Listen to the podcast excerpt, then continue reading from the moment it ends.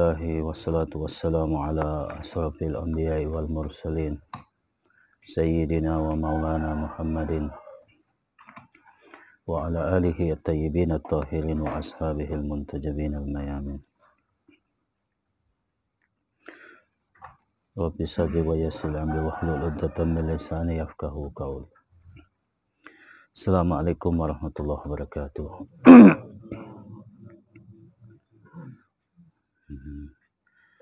Kuliah umum kita akan menyampaikan tema falsafah kenabian dalam rangka memperingati Maulid atau Maulud kelahiran Nabi Shallallahu Alaihi Wasallam. Kita akan membahas uh, falsafah kenabian.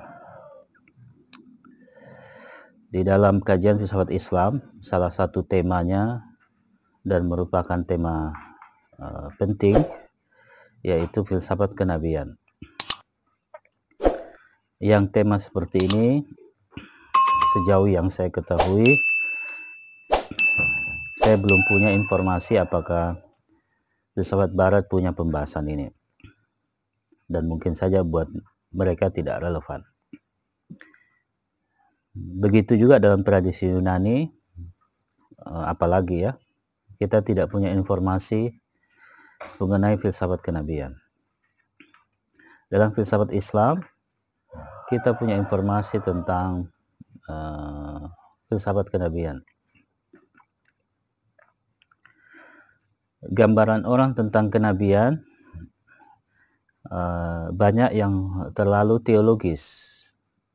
Ya, tentu kita tidak menolak perspektif teologisnya, tapi sering kali kita kehilangan pemahaman tentang uh, bagaimana relevansi sosial kenabian itu. Artinya seorang nabi pun hidup juga dalam lingkungan sosial. Nabi pun juga terikat kepada hukum-hukum sosial. Ya. Kalau Nabi tidak terikat pada hukum sosial, dia di atas itu saya kira tidak perlu ada Nabi. Tuhan saja langsung kasih selesai masalah kan. Justru diutusnya para Nabi itu untuk menempatkan bagaimana antara kesucian dan kehidupan sosial itu bisa di, dilekatkan dalam struktur kehidupan kita secara realistis. Jadi dalam rangka menghidupkan acara-acara maulid yang kita lakukan setiap saat sampai Rabiul Awal berakhir, eh, kita akan merefleksikan juga selain tentu dimensi-dimensi spiritualnya, dimensi teologisnya, tapi kita juga perlu melengkapi eh, paling tidak refleksi sosial Eh, yang berangkat dari sebuah pengetahuan teoritis tentang uh, kenabian. Kalau dalam falsafah tuna yang kita sampaikan ini adalah pengetahuan teoritis yang didasarkan ada informasi-informasi yang kita miliki tinggal kita menguji kan ya apakah ini logis dan informasinya Eh, terverifikasi apa tidak. Itu tugas kita semua di dalam memahami satu pengetahuan, satu konsep, apakah dia terverifikasi informasinya. Yang kedua, secara niscaya bisa kita lihat logika dari pengetahuan ini sejalan dengan prinsip-prinsip akal kita sebagaimana dalam falsafah tuna uh, ada disposisi antara sisi ilmiah dan sisi logis. Mudah-mudahan sesi pembahasan pesawat kenabian ini uh, bisa menambah sudut pandang uh, bahkan mungkin bisa jadi sebuah pengetahuan yang urgen, yang relevan dalam menempatkan hubungan kita dengan uh, pengetahuan dan agama yang kita jalani setiap saat berkaitan dengan tanggung jawab sosial. Strukturnya saya mengacu pada buku Ayatullah Said Mutahari ini, uh, Filsafat Kenabian. Ya. Ayatullah Said Mutahari jika menulis atau menyampaikan pandangan-pandangan beliau, satu hal yang tidak pernah ditinggalkan, kerangka filosofisnya. Ya. Apa saja?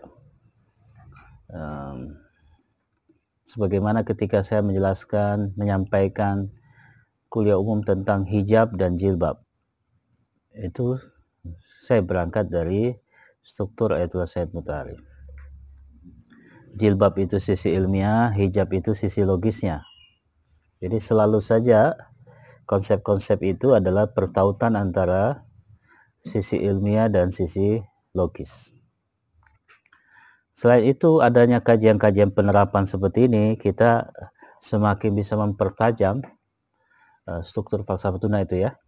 Penerapan-penerapan seperti ini untuk membantu kita mempertajam uh, struktur falsafah tuna itu. Kita sudah masuk sampai 26 sesi ya. Nah, sampai 26 sesi, setidak-tidaknya tasawur, tasdik, dan nilai Eh, kita sudah punya gambarannya. Walaupun di video-video yang ditampilkan kemarin um, belum bisa meyakinkan saya sepenuhnya, bisa jadi karena waktunya sangat terbatas, 3 menit ya, 5 menit. Yang kedua, pilihan-pilihan atau angle-angle yang dibahas uh, belum uh, terkait secara struktur, jadi masih terpecah-pecah kembali juga kepada keterbatasan waktu ya. Bisa juga konsentrasi ya. Yang sering kali memang merekam di video itu e, mengganggu konsentrasi-konsentrasi kita. Fokus beda misalnya dengan menulis ya. Beda misalnya dengan e, e, berbicara tanpa di direkam. Bisa jadi itu. Atau faktor-faktor lain. Yang kalau saya lihat di catatan hariannya, saya lihat di Eh, tulisan-tulisan uh, di grupnya, saya melihat uh, ada struktur yang sudah kelihatan, tetapi begitu di video masih minim. Ini update yang kemarin ya, masih minim. Uh, banyak tentu faktor-faktornya, tapi bagian yang minim itu sebenarnya juga sudah kelihatan uh, strukturnya. Kita baru masuk sekurang lebih seperempat sesi dari Fasa Batuna kan ya? Dan bulan November kita sudah menyampaikan uh, sistem yang akan kita jalankan. Ya termasuk data-data partisipasi kegiatan absen dan sebagainya kita perlukan itu kenapa karena kita ingin memastikan kesediaan teman-teman untuk in group ke dalam sistem karena di sini kita belajar pada waktu yang sama kita juga mencoba mendekati uh, kehidupan atau lingkungan di mana kita berada. Ya, ya mudah-mudahan pulang dari sini setelah 500 sesi yang belum bisa baca huruf sudah bisa baca huruf Quran. Ya, minimal dengan mahrajnya sudah lengkap. Yang tidak terbiasa bersosialisasi dengan lingkungan sosial, dengan program-program terbiasa, bisa jadi terinspirasi dengan sedekah Fatimah, bisa membuat juga model-model kegiatan seperti itu, kecil-kecil tapi barokah, mengambil keberkahan. Bisa jadi juga terinspirasi dengan membuat model-model pendidikan kecil di lingkungannya, kemudian bawa pulang catatan harian, bisa jadi satu buku, uh, refleksi di grupnya, bawa pulang video. Jadi produksi outputnya itu ada. Nah, dengan begitu setahun kita bisa uh, menjalani ini dengan intensitas yang cukup tinggi ya, cukup tinggi. Dan kita sudah coba bulan Oktober kita naikkan kadarnya di bulan November. Kalau kita berhasil naik lagi kadarnya sedikit, naik kadarnya sedikit.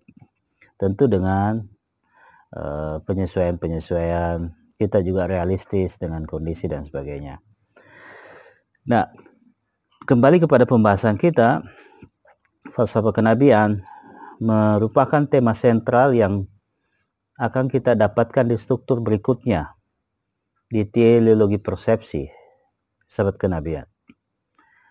Uh, sahabat kenabian ini uh, basis teorinya kembali kepada sistem alam. Ya. Kembali kepada sistem alam. Dan kalau kita masuk sistem alam, kembali kepada informasi yang kita punya. Ya. Kenabian itu revolution ya, an-nubuwa, an-nabi, uh, apokalips, apokalips atau apa namanya itu. Jadi berkaitan dengan uh, petunjuk. Berkaitan dengan seruan. An-Nabi penyuruh ya. Berkaitan dengan bimbingan kenabian itu definisi secara sederhana artinya kembali kepada bimbingan kembali kepada petunjuk. Dan alam ini informasinya semuanya mengandung petunjuk. Alam ini. Apa saja? Bahkan waktu kita pramuka, kita masuk ke hutan-hutan, kita gunakan uh, apa yang ada di hutan itu sebagai petunjuk kita jalan ya Jadi alam ini di dalam konsep kenabian adalah petunjuk. Alam ini ada realitas yang menunjukkan atau petunjuknya memperlihatkan kepada kita ada fungsi pembimbingan di alam ini. ada yang menuntun alam ini.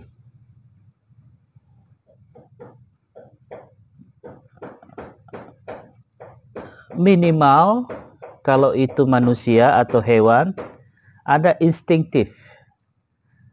Ada yang menuntun kita ke sesuatu yang menjadi tuntutan kita secara fitrah. Misalnya kita lapar, itu menuntun kita untuk mencari makanan kita kita haus itu menuntut kita untuk mencari minuman. Apa yang dituntut oleh diri kita mengarahkan kita kepada satu keadaan untuk menemukan nah, apa yang menjadi tuntutan kita. Jadi alam ini berisi petunjuk dan karena itu segenap petunjuk itu me, menggambarkan kepada kita ada uh, proses pembimbingan di alam ini. Masalah siapa yang membimbing, bagaimana membimbingnya itu masalah yang lain. Yang jelas ada petunjuk. Kita masuk ke kampung ini di di pos sudah ada petunjuk protokol kesehatan yang ditetapkan oleh Pak RW tanggal 24 April kalau tidak salah. Itu ada protokol kesehatan salah satu protokol kesehatannya waktu itu ya sekarang kan sudah dibuka ya waktu masih di portal eh, berjalan beberapa bulan ojek online itu tidak bisa masuk ke dalam kampung jadi sudah ada petunjuk di situ uh, sering kali petunjuk itu diabaikan jadi pengabaian itu kita sebut pengabaian karena ada petunjuknya. Ya, disebut bersalah karena ada e, timbangannya, kriterianya. Karena itu kita sebut eh, teman-teman ojek online tidak mengikuti prosedur yang ditetapkan oleh warga. Bisa jadi bukan kesalahan teman-teman ojek semata, bisa jadi juga karena rasa empati karena situasi teman-teman ojek yang kesulitan di masa pandemi begini kan ya. Uh, mungkin teman-teman datang Oktober uh, tidak melihat bagaimana situasi di Maret April. Ojek duduk sepanjang pinggir jalan. Satu praktis tidak banyak orang naik ojek karena situasi pandemi. Tidak banyak orang beli makanan. Awal-awal pandemi secara psikologis kan orang panik. Naik ojek praktis tidak biasanya satu dua mungkin hampir setiap, setiap hari tidak saya lihat itu kecuali mungkin satu dua. Begitu apalagi pemesanan makanan karena mahasiswa sejak Maret itu sudah meninggalkan Jogja sebagian besar. Nah, bisa jadi karena empati. Tapi petunjuknya ada. Jadi empati penyimpangan, tidak sesuai semua, tetapi tetap ada petunjuk. Jadi bagaimanapun kemungkinan penyimpangannya, bagaimanapun uh, bias yang mungkin terjadi karena situasi moral ya, akhirnya kita berpaling dari petunjuk itu, tetap saja ada asas yang harus kita tetapkan bahwa harus ada petunjuk ada acuan. Dan bagaimanapun alam ini dengan penyimpangan yang ada bagaimanapun tanda petik kerusakan moral yang muncul tetap saja kita harus mempertahankan kebutuhan kepada petunjuk itu realitas alam.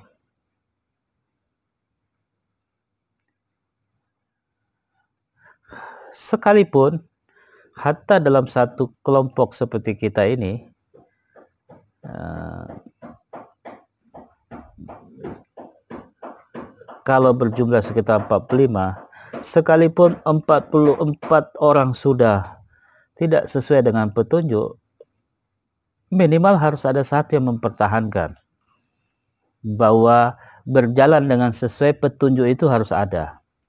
Kalau tidak, 45-nya tidak sesuai petunjuk, pasti chaos. Minimal ada satu. Bahwa kemudian yang satu itu menghadapi tekanan situasi, tapi minimal harus ada satu menurut akal kita. Karena kalau sudah 45-nya tidak mengikuti petunjuk, ya chaos minimal yang bikin petunjuk itu. Nah, kalau alam ini yang membuatnya Allah Subhanahu wa taala, minimal Tuhan sendiri harus sesuai dengan asasnya. Sekalipun semuanya dengan kemungkinan resiko bias, kita ini punya resiko untuk tidak sesuai dengan uh, petunjuk. Tapi minimal ada satu yang tetap berjalan agar apa? Tidak chaos, tidak semaunya saja. Dan Allah membuat petunjuk ini pastilah memastikan harus ada satu orang yang berjalan sesuai dengan petunjuknya. Kalau tidak ada satu, berarti alam diciptakan dengan bias. Harus ada satu yang uh, terjamin. Kalau tidak ada, maka kita harus menerima saja kesalahan dan bias itu. Sebagaimana kalau kita bikin aturan, uh, sistem, misalnya saya atau Ustaz Padlun membuat sistem, minimal saya dengan Ustaz Padlun atau minimal saya konsisten dengan aturan yang dibuat. Kalau tidak, pasti semuanya akan melihat itu saja tidak, apalagi yang ini. Ya. Itulah akar-akar kenabian. Artinya kenabian itu tidak hanya berorientasi kepada personalitas. Kenabian itu asasnya adalah sistem alam. Nah, asasnya adalah sistem alam.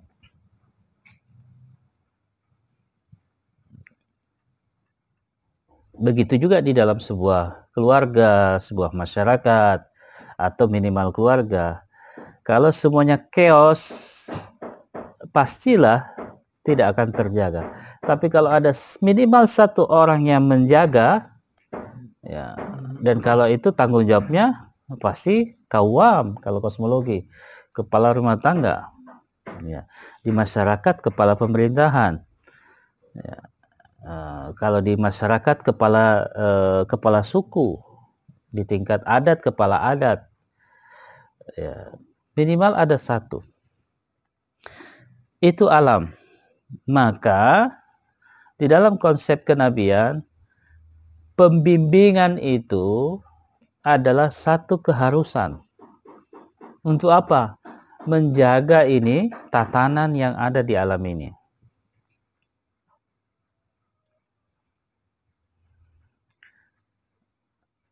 Karena saling terkait alam ini, satu dengan yang lainnya, ada resiko saling mempengaruhi kan?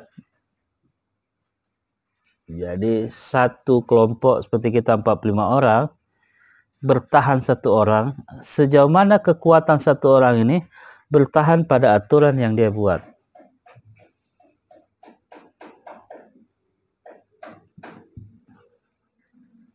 Karena kalau minimal dia, maka dia punya tugas untuk mentransformasikan yang lainnya bisa ikut taat kepada asas. Karena kalau tidak, maka pasti kacau. Menurut akal kita, alam harus terjaga. Karena kita hidup di sini. Kalau ada orang merusak lingkungan, akan mempengaruhi kita kan? Maka harus ada orang, minimal satu yang berusaha untuk menjaga lingkungan itu. Kalau 45 mengotori, ya kerja berat yang satu itu untuk membersihkan. Kalau yang satu akhirnya kapok, ya sudah. Selesailah. Sempurnalah kerusakan itu kan. Jadi menurut akal kita, minimal ada satu orang. Dan itu harus terjamin. Kalau tidak, berarti memang alam ini diciptakan dengan potensi-potensi bias yang tidak bisa dikontrol dan akhirnya kacau. Kita juga bisa belajar di dalam teori fisika apa yang disebut uh, entropi. Jadi entropi itu akan menjelaskan bahwa ada chaotic pada sistem alam ini suatu ketika. Ya. Ada hukum ketidakpastian seperti misalnya dalam Einstein ada yang eh, dinamika, ada kesinambungan, tapi ada juga faktor-faktor ke ketidaksinambungan di alam. Sehingga muncul relativitas Einstein. Nah, alam ini kalau tidak ada yang bisa dipastikan, maka tentu kita tidak perlu berharap lagi di alam ini. Kita menjadi pesimis, kita menjadi putus asa dan akhirnya kita tidak bahagia menjalani karena tidak ada yang bisa kita sandarkan kan sementara kita butuh sandaran dan kepastian itu adalah tuntutan kita maka kalau orang lain sudah tidak bisa disandarkan maka kita minimal harus bisa bersandar pada diri kita.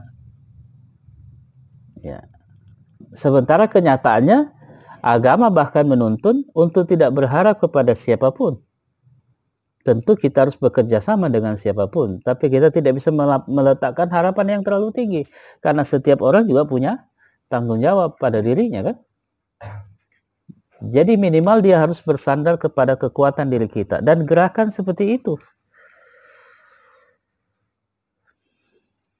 Kalau kita membuat satu sistem, dipastikan kalau sistem itu tidak berjalan, kita sendiri bisa menjalani. Sama dengan bisnis waktu kita memulai bisnis tentu saya juga harus tahu seluruh gerakan bisnis ini. Karena itu proses bisnis itu proses hidup dari awal. Misalnya dalam dunia buku. Ya. Saya juga menjalani semua yang dijalani sekarang di sistem toko.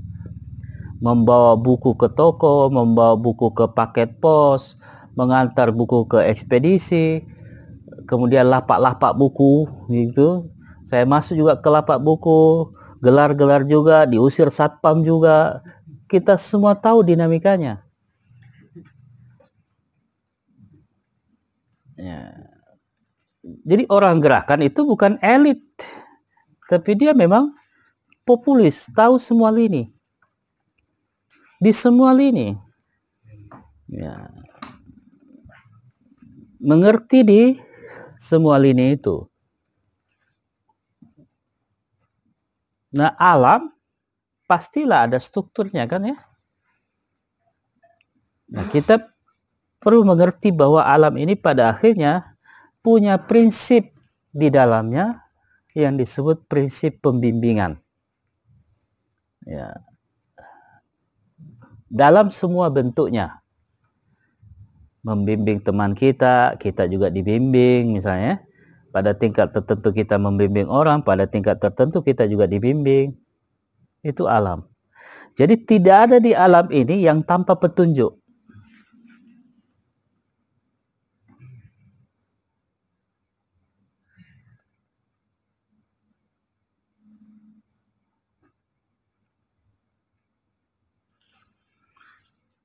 Karena itu kita bisa belajar dari alam. Orang-orang dulu kampung-kampung kita itu belajar dari alam. Tidak perlu pakai waktu. Tidak perlu pakai jam.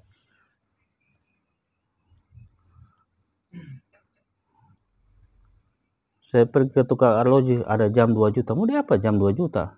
Itu sudah sama dengan beli HP tapi ada jam 2 juta. Jam 3 juta. Hanya untuk lihat jam saja tapi buat sebagian orang ada kebutuhan untuk prestis, kebutuhan untuk estetik, macam-macam kan ya. Dan itu tentu sah-sah saja, asal memang mampu dan tidak memaksakan diri. Tapi kan orang hanya butuh petunjuk untuk jam. Tapi untuk petunjuk bikin jam, ada harganya macam-macam. Padahal yang penting kan sudah bisa lihat jam berapa. Orang dulu tidak butuh itu.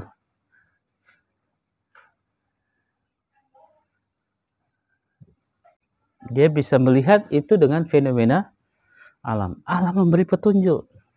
Kemudian petunjuk itu dibentuk dalam sistem teknologi. Lahirlah berbagai ya. itu. Jadi prinsip kenabian itu berangkat dari asas yang ada di alam, bukan dari langit. Dan apalagi Nabi datang kemudian tidak mentransformasikan ide-ide ilahiyah sesuai dengan keadaan alam. Karena itu Nabi juga bergerak mengevolusi alam. Bukan revolusi.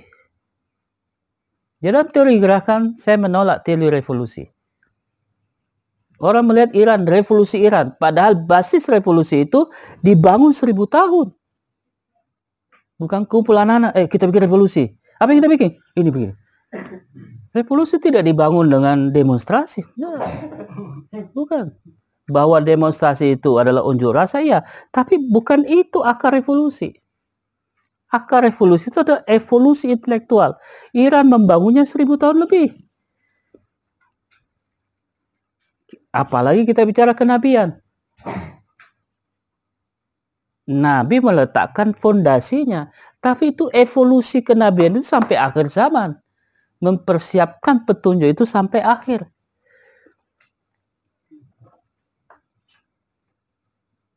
Sehingga dibutuhkan 125 ribu nabi untuk mempersiapkan akhir alam semesta. Dibutuhkan 125 ribu nabi atau setidak-tidaknya seperti yang kita kenal 25 nabi dan rasul. Dari 25 itu dibagi dua, ada ulul azmi. Ya, ada yang menerima wahyu, menerima kitab suci. Sebagiannya penyeru. Lima di antaranya adalah penerima wahyu, membawa risalah, kitab suci. Ya, sehingga disebut nabi dan rasul. 25 nabi dan rasul, rasulnya itu yang membawa risalah, yang lain penyeru.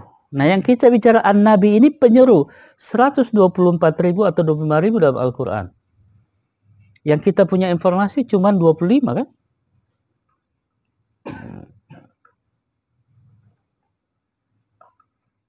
Maka kalau kita beranjak dari kenabian, proses pembimbingan itu sesuai dengan asas atau petunjuk yang di alam. Dan karena itu pastilah kenabian berevolusi dalam kesadaran yang ada di alam. Realis berarti ya, bukan idealis. Tapi kalau orang mengevolusi kenabian pakai teks, itu idealis. Tentu baik-baik saja uh, di dalam mencari pasangan hidup. Kita mencari muslimah ideal. Ah, tidak jadi-jadi itu. Ya. Suami ideal, istri ideal tidak jadi-jadi. Menderita pasti itu. Mau cari ideal yang di mana? resiko belajar dengan prinsip-prinsip ideal. Bahwa semua yang ideal itu ada proses realisnya. Kalau kita mengatakan Sayyidah Fatimah Zahra itu ideal, tapi kita harus baca proses realisnya. Dia menjadi muslimah ideal dengan proses derita yang panjang. Sejak kecil Sayyidah Zahra sudah berada di di penderitaan kehidupan embargo yang terjadi pada Nabi di Syi'ib di lembah Abu Talib dia sebagai perempuan yang kecil tidak punya kebahagiaan sebagaimana anak-anak kecil pada umumnya. Dia menyaksikan derita ayahnya. Ya. Dan seterusnya. Oleh karena itu, kenabian pastilah datang berangkat dari situasi alam. Kalau tidak berangkat dari situasi alam, tidak mungkin 125 ribu nabi ya. Satu saja sudah selesai. Artinya Allah meletakkan seorang penyeru dan letak seorang penyeru itu dievolusi sampai kepada khatamun nabiyyin, penutup para nabi dan tidak ada lagi nabi setelah itu, yaitu Muhammad sallallahu alaihi wasallam. Dan dalam keyakinan saya tidak ada lagi nabi setelah itu. Dan masyhur umumnya kaum muslimin meyakini itu tidak ada lagi nabi setelah Muhammad SAW. Walaupun sebagian mungkin menafsirkan masih ada. Tetapi uh, tidak ada lagi nabi setelah itu. Sebagaimana konsep khatamun nabiyyin, penutup para nabi. Dan disebut al-yawma akmaltu di al-yawma akmaltu akmam al-yawma akmaltu lakum dinakum wa atmamtu alaikum ni'mati wa raditu lakum Islam Jadi pada puncak kenabian Muhammad sallallahu alaihi wasallam disebut eh, eh, kesempurnaan agama dari situ. Agamanya ya, bukan yang beragamanya. Ya. Jadi Nabi telah meletakkan kesempurnaan agamanya.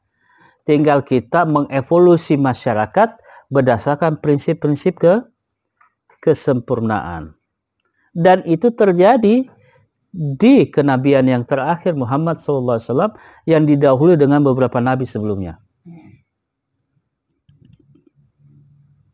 Kenapa ada evolusi seperti ini?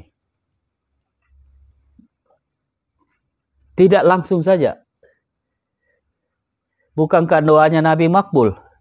Tinggal berdoa saja, ya Allah kasih beriman orang. Ya. Kalau itu menjadi dasar, orang sudah beriman. Tapi kenapa Nabi kenyataannya harus menghadapi tantangan dan dinamika penentangan-penentangan yang keras? artinya realistis. Realistis apa? Nabi yang dijamin kesucian Allah Subhanahu wa taala mendapatkan tantangan. Kita suci juga enggak, pas-pasan juga enggak, maka siaplah menghadapi tantangan. Dinamika kecil, Nabi menghadapi dinamika yang besar bukan berarti dengan jaminan itu dia menyelesaikan persoalan. Nabi ingin menyelesaikan persoalan, tapi belum tentu orang lain mau menyelesaikan persoalan. Tapi Nabi diberi itu. Nabi juga galau kan? Nabi juga curhat kepada Sayyidah Hadijah, kan curhat juga.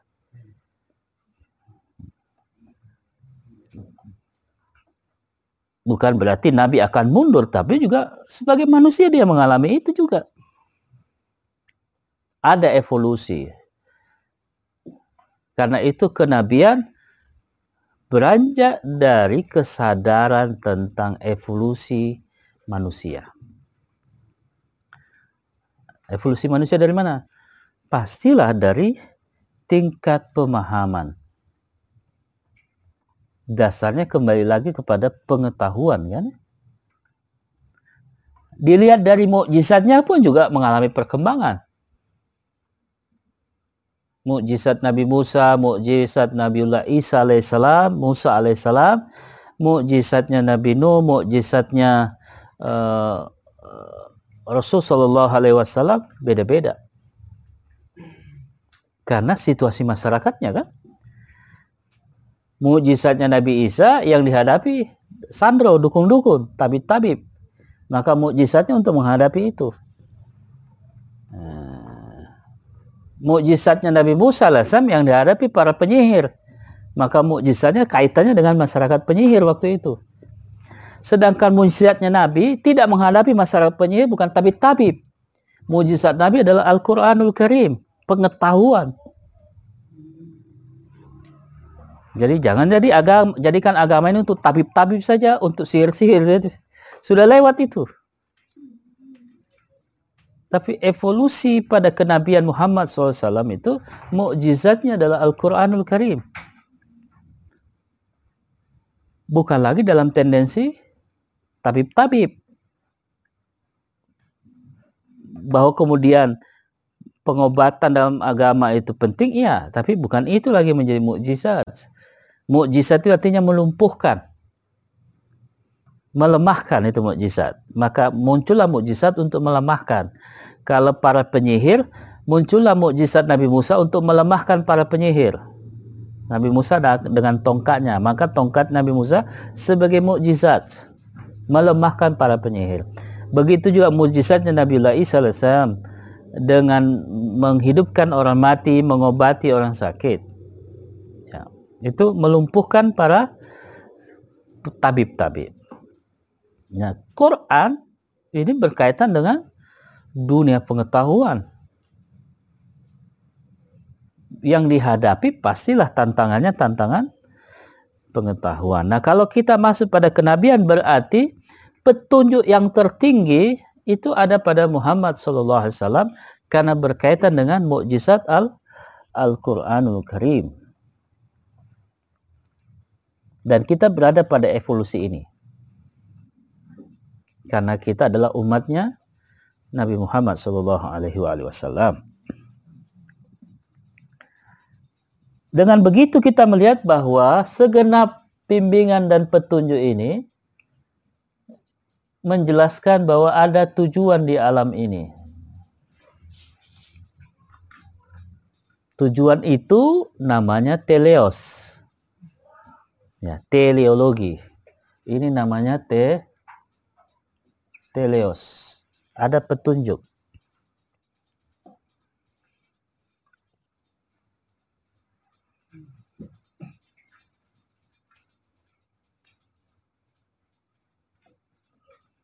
Alam ini ada tujuannya. Ke mana tujuan alam ini?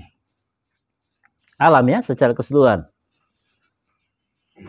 Apakah alam ini akan bertahan begini atau dia juga punya tujuan alam ini? berdasarkan prinsip filsafat, alam ini menyempurna. Dia akan mencari uh, tujuan kesempurnaannya alam.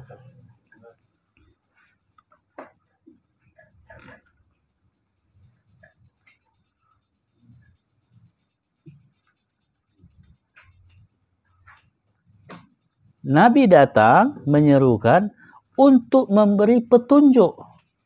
Petunjuk apa? Untuk menyempurnakan alam.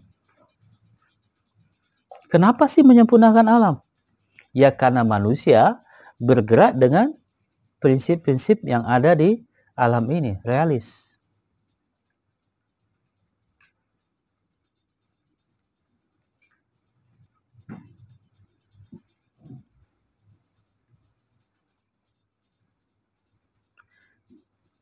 Itu petunjuk. Nabi datang untuk memberi petunjuk. Saya katakan, Nabi memberi petunjuk dasarnya karena di alam itu sudah tersedia semuanya kan?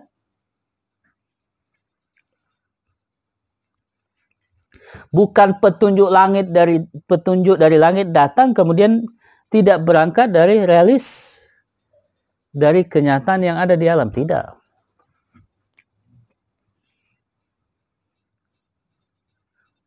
Islam datang disuruh orang sholat. Nah, sudah ada sholat sebelum Islam datang. Nabi Ibrahim sudah salat. Jadi perintah salat bukan perintah baru kan? Karena sudah ada salat sebelum Islam. Haji sudah apalagi haji? Sudah ada haji. Puasa sudah ada tidak ada yang tidak ada di alam ini. Apa yang baru?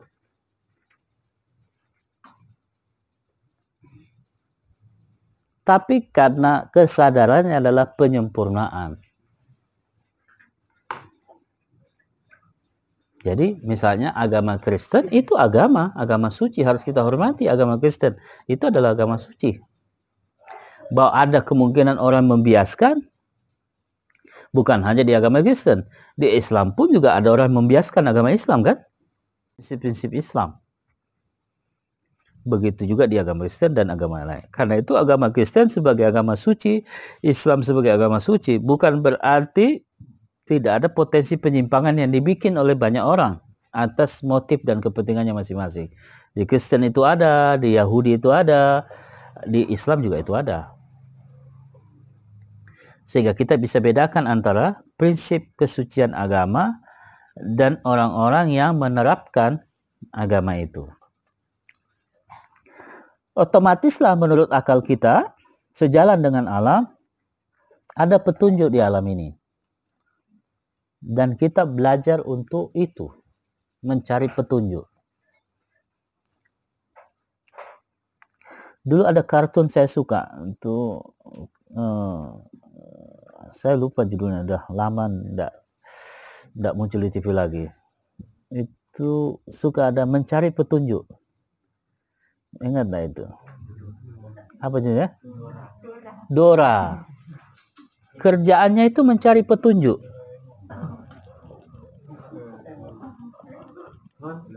Kalau dalam dunia santri, dunia sufi, memang kita selalu memohon petunjuk dari Allah Subhanahu wa taala.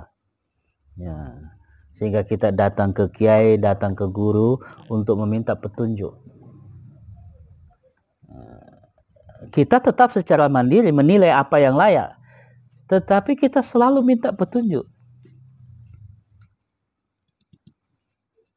Setiap salat ihdinas siratal mustaqim.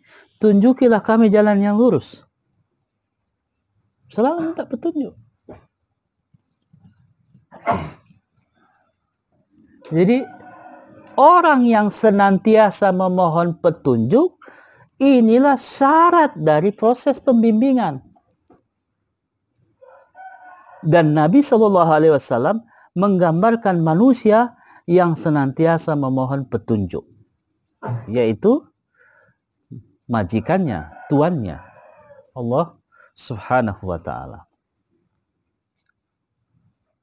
Walaupun dalam kenyataan sejarah ada orang yang tidak meyakini itu. Tidak menganggap nabi itu suci. Suci itu artinya terjaga. Terjaga itu logis. Logis. Kalau tidak terjaga bahaya. Kalau aturan ini tidak terjaga kan rusak. Kita mencoba menjaga kalau kajian jam 7 ya 15 menit lah kira-kira kisarannya uh, toleransinya. Kalau kita tidak jaga itu maka kita tidak punya kepastian sebenarnya kajian itu jam berapa. Butuh kepastian. Kalau di Indonesia pertemuan jam 9.00 biasanya itu sudah menjadi konvensi jam 10 mulai. Artinya tulisan itu tidak menjadi hujah kan? Jam 10 paling jam 11 mulai. Semua hampir orang berpikiran begitu. Maka harus ada orang memulai untuk konsisten dengan jam. Karena tidak konsisten, rubah saya jam 10. Kalau rubah jam 11, nanti orang lagi bilang, itu jam 12 nanti kenyataannya. Kalau begitu jam 12 saja, terus orang bilang jam 1 lagi. Jadi mau didasarkan yang mana?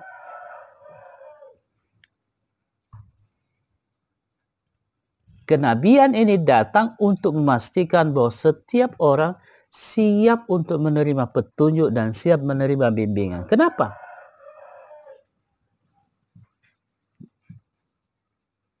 Dalam teologi persepsi, manusia punya tingkatan pemahaman. Kalau kita sakit, mintalah petunjuk kepada yang bisa mengobati. Jangan minta petunjuk sama arsitektur. Jangan minta petunjuk sama tukang bangunan kalau sakit. Kalau bangun rumah, enggak, jangan ke dokter. Datang ke tukang bangunan. Logik kan ya? Kita harus menjamin itu terjaga. Kalau tidak ada jaminan barang kita aman, maka kita susah untuk tinggal bersama dengan orang di satu kos, satu maktab. Mau naruh HP, ketidakpastian nanti diambil. Mau naruh apa pun, punya kekhawatiran. Karena tidak ada kepastian. Nah, keterjagaan itu penting untuk memastikan. Walaupun tingkat penyimpangannya ada, tapi minimal ada kepastian pada diri kita sendiri. Nah, kalau kita sendiri tidak ada kepastian pada diri kita sendiri, maka kita itu tidak siap menerima pembimbingan, tidak siap menerima petunjuk. Maka kepada orang yang lebih tahu kita bertanya, tolong kami diberi petunjuk. Saya sakit begini, mohon diberi petunjuk. Kenapa? Karena kita tahu dia mempunyai kapasitas di situ.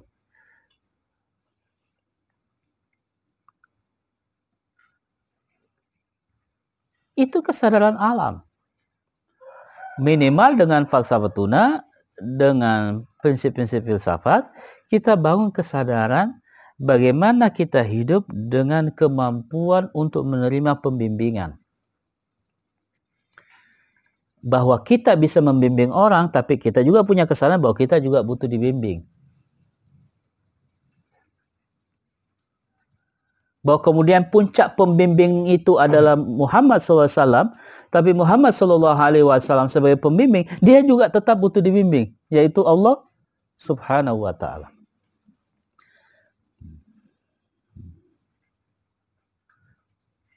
Dalam satu riwayat saya belum pernah baca teks langsungnya. Allah Subhanahu wa taala pernah menyampaikan kepada Nabi agar Muhammad SAW yang menjadi pemegang seluruh urusan umat. Allah pernah menawarkan kepada Muhammad SAW agar dia yang mengurusi urusan umat. Tapi apa kata Nabi? Saya mengurusi manusia, saya dengan dia masih sama-sama manusia.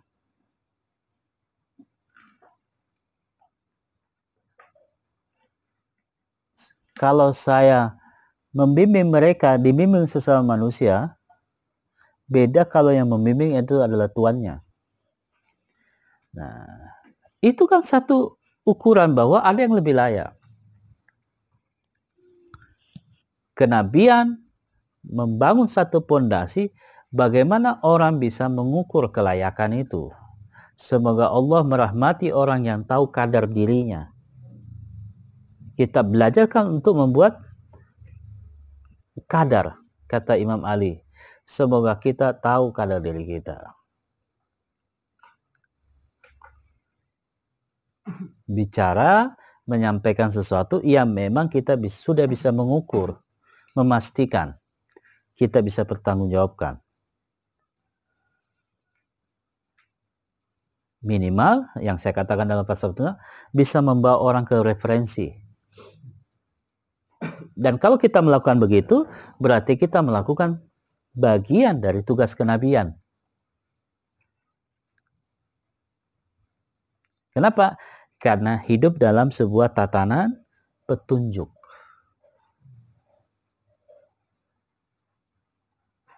Maka kita semua ini tentunya dengan memberi kajian-kajian artinya kita mengevolusi kesadaran orang dan itu adalah prinsip kenabian.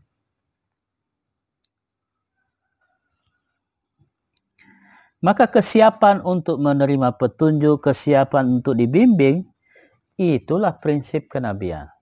Dan tentu bimbingan tertinggi dari Allah Subhanahu wa taala.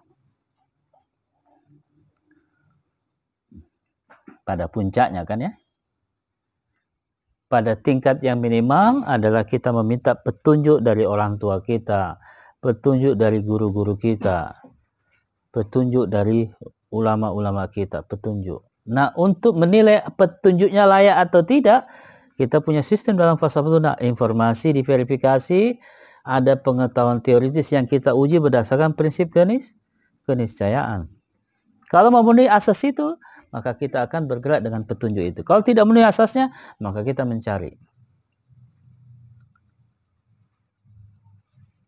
Apa yang dicari Sunggokong? Pergi cari kitab suci ya. Perjalanan ke sana dengan penuh dinamika. Sebandel-bandelnya Sunggokong, sejahil-jahilnya Sunggokong, dia taat juga sama kiainya itu kan. isengnya minta ampun, tapi tetap dia taat sama kiainya. Siapa nama gurunya itu? Ya. ya.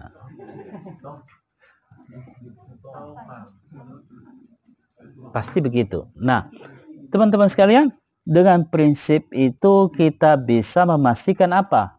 Keterjagaan. Nah, keterjagaan ini disebut kemaksuman. Kita semua ini punya kemaksuman pada tingkat tertentu. Dan Nabi adalah intensitas kemaksuman yang tertinggi pada manusia. Tapi kita semua punya kemaksuman pada tingkat tertentu. Bisa tidak kita berdosa, tidak berdosa dalam satu jam? Bisa. Walaupun 24 jam, belum bisa jaminan. Tapi satu jam bisa tidak berdosa. Besok kita tingkatkan lagi menjadi dua jam. Meningkatkan tiga jam tapi tinggal satu jam saya tidak bisa Ustaz. Saya patah di sini satu jam. Ya Alhamdulillah 23 jam sudah terjaga. Yang satunya patah ya sudah. Bagaimana caranya yang satu itu? Kemaksuman kan?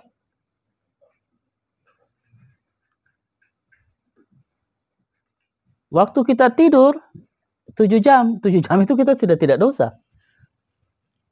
Karena itu kalau mau tidur amalan memang karena itu perbuatan yang bagus.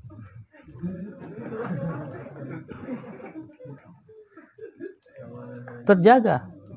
Bangun pagi, habis sholat subuh, minimal sampai ke sebelum kajian jam 7 terjaga itu. Nah, keluar dari maktab mulai. Ya. Sampai sini mulai. Minimal dijaga lagi itu. Karena itu ujung dari proses pembimbingan, proses dari petunjuk adalah keterjagaan, kemaksuman. Dalam tingkat sosial, kita menjaga agar orang tidak merusak lingkungan. Itu prinsip kenabian. Kita menjaga agar orang tidak melakukan kekerasan terhadap orang lain. Itu kerja kenabian. Jadi aktivis aktivis lingkungan hidup itu adalah aktivis yang melakukan tugas kenabian. Bukan hanya pergi ke mimbar-mimbar ceramah agama.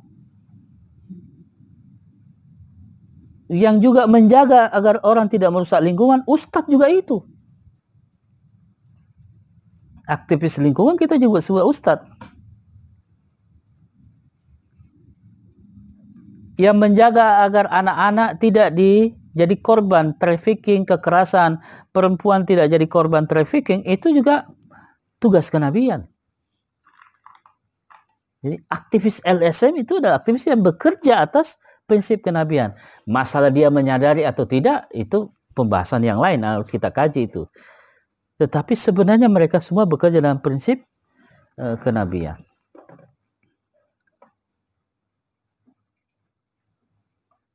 Untuk apa pada akhirnya petunjuk ini pada puncaknya sampai kepada kemaksuman. Maksum ini sudah bahasa Indonesia begini. Maksum. Sudah diserap ke dalam bahasa Indonesia. Artinya suci. Suci ini dalam prinsip akal disebut terjaga.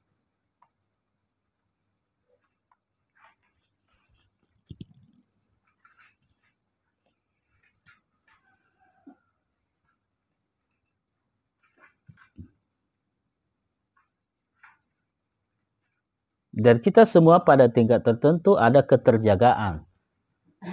Pada tingkat tertentu. menjaga agar uang kita tidak cepat habis. karena kita hidup 30 hari sebulan sekali dikirimi maka kita butuh tingkat keterjagaan untuk menjaga uang kan ya hidup bukan hanya menit itu begitu terima begitu habis berarti tidak terjaga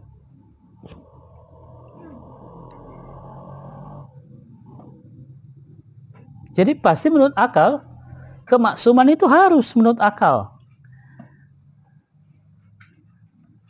sering kali orang menjadi secara teologis menjadi seperti apa itu orang suci. Semua manusia tempatnya salah. Berbahaya kita membenarkan manusia tempatnya salah. Manusia bisa kita katakan tempatnya salah, tapi manusia harus bisa menjauhi kesalahan itu.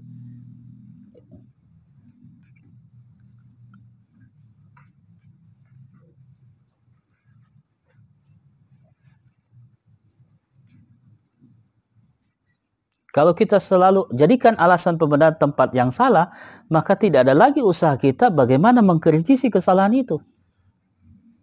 Maafkan Dinda, manusia kan tempatnya salah. Tapi kesalahan ini menyakitkan Kanda. Manusia tempatnya salah. Terus bagaimana agar kita tidak salah lagi? Kalau kembali kepada prinsip manusia tempatnya salah. Senior tidak pernah salah.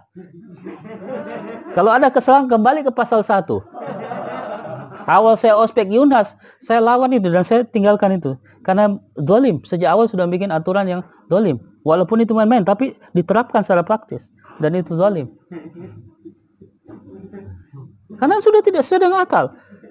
Repot, karena SMA kita udah belajar filsafat, tidak sesuai dengan akal saya. Praktisnya akhirnya menjadi kezaliman.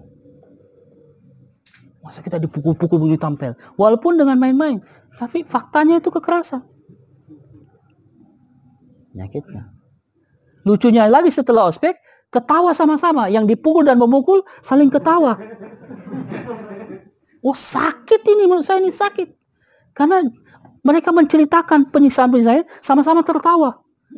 Pelaku kekerasan dengan objek yang dikenai kekerasan sama-sama tertawa. Wah ini sakit nih. Nggak bisa saya terima. Nggak lulus, nggak apa-apa. Saya nggak bisa terima. Mungkin sikap saya waktu itu tidak realis, tapi ini sudah mengganggu. Kita itu pasti hidup dengan begini.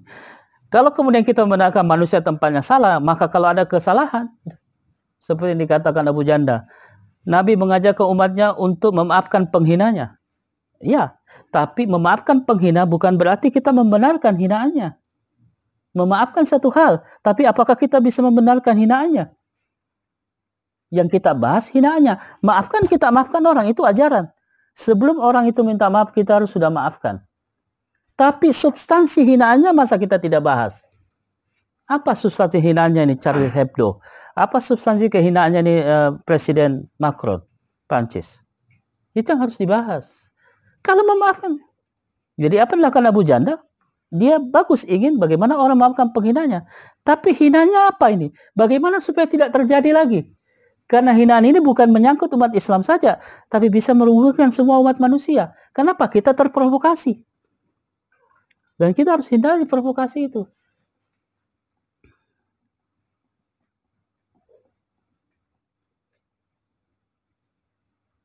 Jadi kanda, saya maafkan kesalahan tak kanda. Tapi kesalahan ini kenapa bisa terjadi?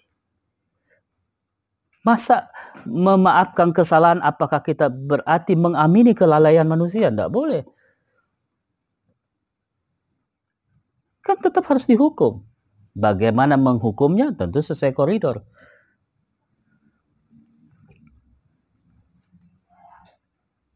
Maka prinsipnya pasti adalah kemaksuman. Kesucian kalau dalam bahasa teologinya, keterjagaan di dalam bahasa akal. Kita punya pengetahuan agar kita terjaga dari mengadili pemikiran dekat uh, Immanuel Kant supaya kita tidak boleh zalim menilai pikiran orang ya. Bagaimanapun kita berbeda pemikiran ke dalam Marx, tapi kita tidak boleh menghadi, meng, meng, menghakimi pemikiran orang tanpa sebuah dasar. Harus adil. Konsekuensi dari keterjagaan ini barulah kita bicara ketaatan.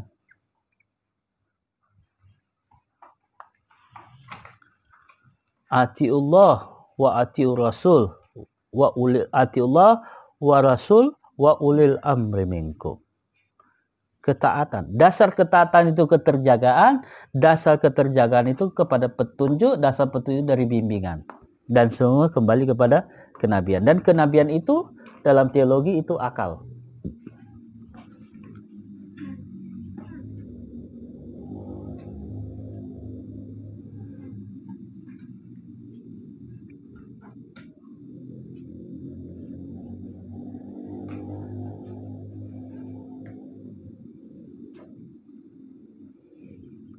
kita butuhkan prinsip-prinsip ini semua agar kita bisa menjadi taat. Oh gitu. Eh taat kok kepada Allah. Iya memang. Tapi bagaimana caranya supaya kita taat?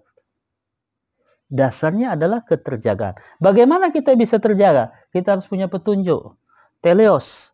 Bagaimana kita bisa memahami petunjuk ini? Pasti kita butuh pengetahuan. Tidak mungkin tidak. Ini semua falsafah tuna sampai kepada aksiologi 500 500 sesi Ji. ya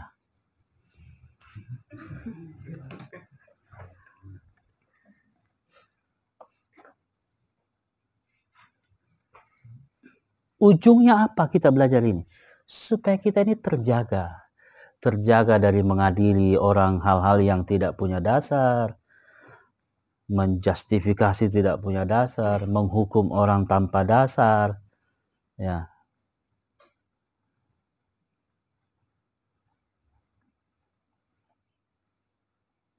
Orang itu baik dalam pengertian individu yang ada di sistem atau yang tidak di luar sistem politik, pokoknya segala hal. Termasuk nanti dalam keluarga, bagaimana kita terjaga tidak menjas anak kita, tidak menjas pasangan kita tanpa sebuah dasar. Begitu juga lingkungan masyarakat kita tidak menjas tanpa pokoknya semua berkaitan dengan harus ada petunjuk. Petunjuk itu dilahirkan dari Kesiapan untuk menerima pembimbingan. Jadi kita dididik pada akhirnya untuk bisa menjadi orang-orang yang taat. Saya agak pesimis ketaatan tidak dibangun dari filsafat. Saya agak pesimis. Karena kenapa? Kenabian itu dasarnya adalah akal. Nabi datang bukan mendogma orang. Kalau Nabi mendogma orang, banyak sekali pengikutnya Nabi. Dia tidak mendogma orang. Membangun kesadaran.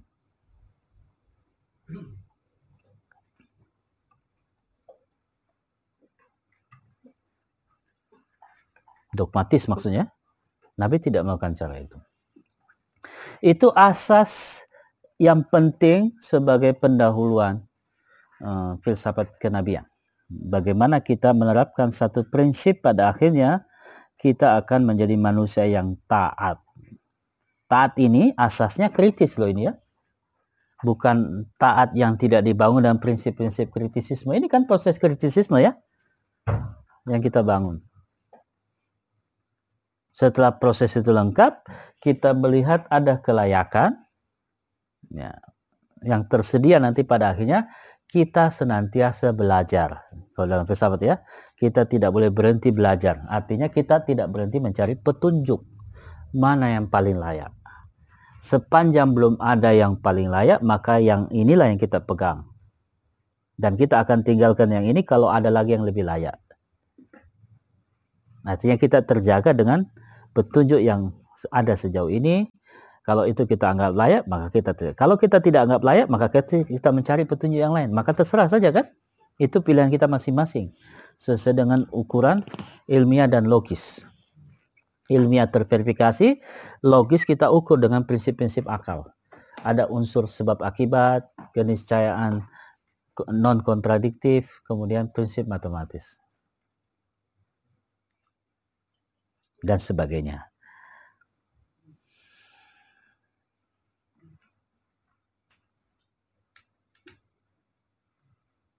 Itu pondasi dari kenabian.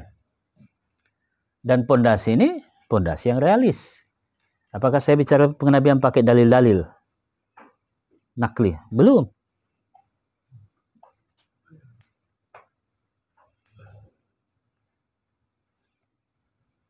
Pasti bagus kita punya nakli, kita punya ayat, tapi kita harus jelaskan basisnya, landasannya.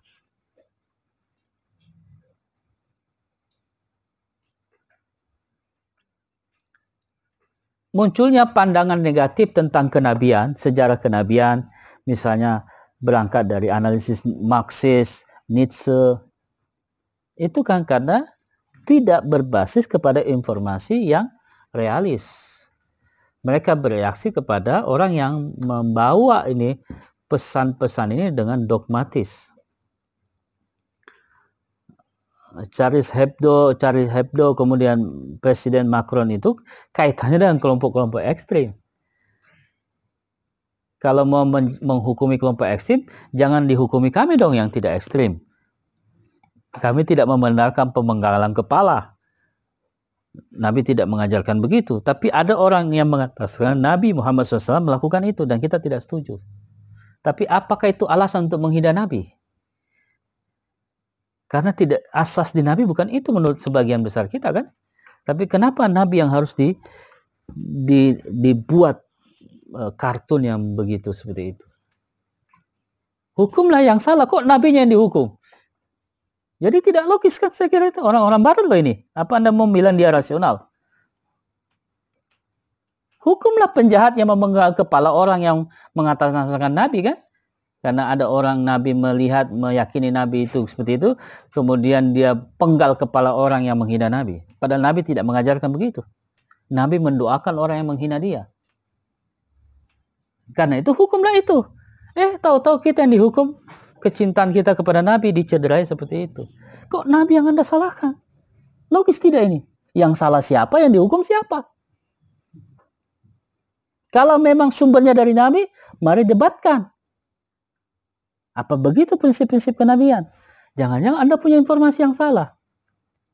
Atau ini Islamofobia.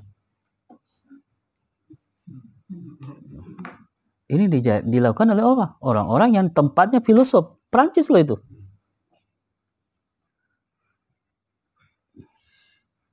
Kenapa anggap Anda anggap juga dia rasional sudah bang? Enggak juga. Hmm. Dan sebagian para pembela Indonesia Tapi ya kita hormati setiap pandangan. Boikot boleh atau tidak? Eh, boleh dong protes kok. Masa kita tidak boleh memprotes?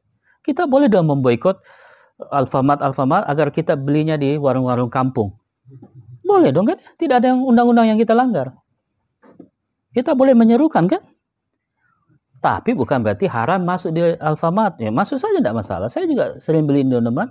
Tapi kita bangun kesalahan moral agar kita belinya di pasar. Supaya bukan mereka yang laku. Yang pemilik modal. Maksudnya toko-toko kelontongan yang tetangga-tetangga kita misalnya begitu. Masa kita tidak boleh? Boleh dong. Tapi kita tidak boleh paksa orang. Yang tidak boleh itu maksa orang. Nah itu lain-lain gambarannya. Jadi pada akhirnya kenabian eh, kita ingin membawa orang pada kesadaran bahwa setiap orang dalam prinsip-prinsip akal harus senantiasa berbasis kepada petunjuk yang clear. Jadi cek-cek memang nih yang dijalani tanpa petunjuk yang jelas. Nah, kita tidak permasalahkan apa yang Anda jalani, yang kita permasalahkan adalah jalanilah sesuai dengan petunjuk yang jelas. Kita tidak bilang ini lebih baik, ini tidak. Jalani sesuai dengan petunjuk yang jelas. Bagaimana mencari kejelasan? Informasi luas ya, tidak ada yang susah. Kecuali ada hegemoni informasi, tidak ada hegemoni informasi. Informasi begitu terbuka sekarang ini. Tidak ada hegemoni apalagi dominasi nggak ada anda terbuka di sini kecuali kita sudah blok semua HP Anda nah, berarti ini ada upaya untuk hegemoni dan dominasi ini kan tidak Anda sangat terbuka Kenapa kita butuh pedoman? Agar kita ini terjaga. Bayangkan kalau informasi itu tidak menjadi dasar untuk kita menilai logisnya. Kita tidak punya petunjuk yang jelas. Jam berapa sebenarnya ngumpul ini? Jam berapa sebenarnya ngumpul? Tidak jelas. Kan harus ada kejelasan. Sebenarnya masuk itu jam berapa? Katakanlah sekarang jam 7 kita kasih toleransi 15 menit. Kalau ada lewat itu, ini sebenarnya dia jelas betulnya atau tidak? Jelas. Tapi kenapa tidak taat? Dari mana dasarnya itu?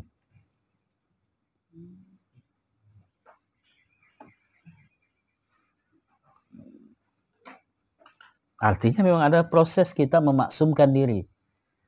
Dan kenabian memberikan uh, dasar bagaimana kita bisa terjaga ya mungkin dalam tingkat tertentu 24 jam, mungkin hari ini 15 jam terjaga, eh, sembilannya terkapar.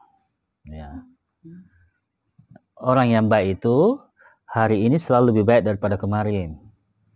Jadi hari ini 15 jam terjaga, besok 15 jam 5 menit. Tapi kalau 15 terjaga, besok kemudian 10 malam yang terjaga berarti tidak progresif. Ya kalau kita mengikuti prinsip ini.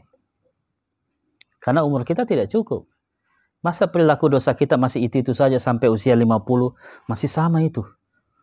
Jadi dalam dosa pun juga tidak progresif, masih itu-itu saja.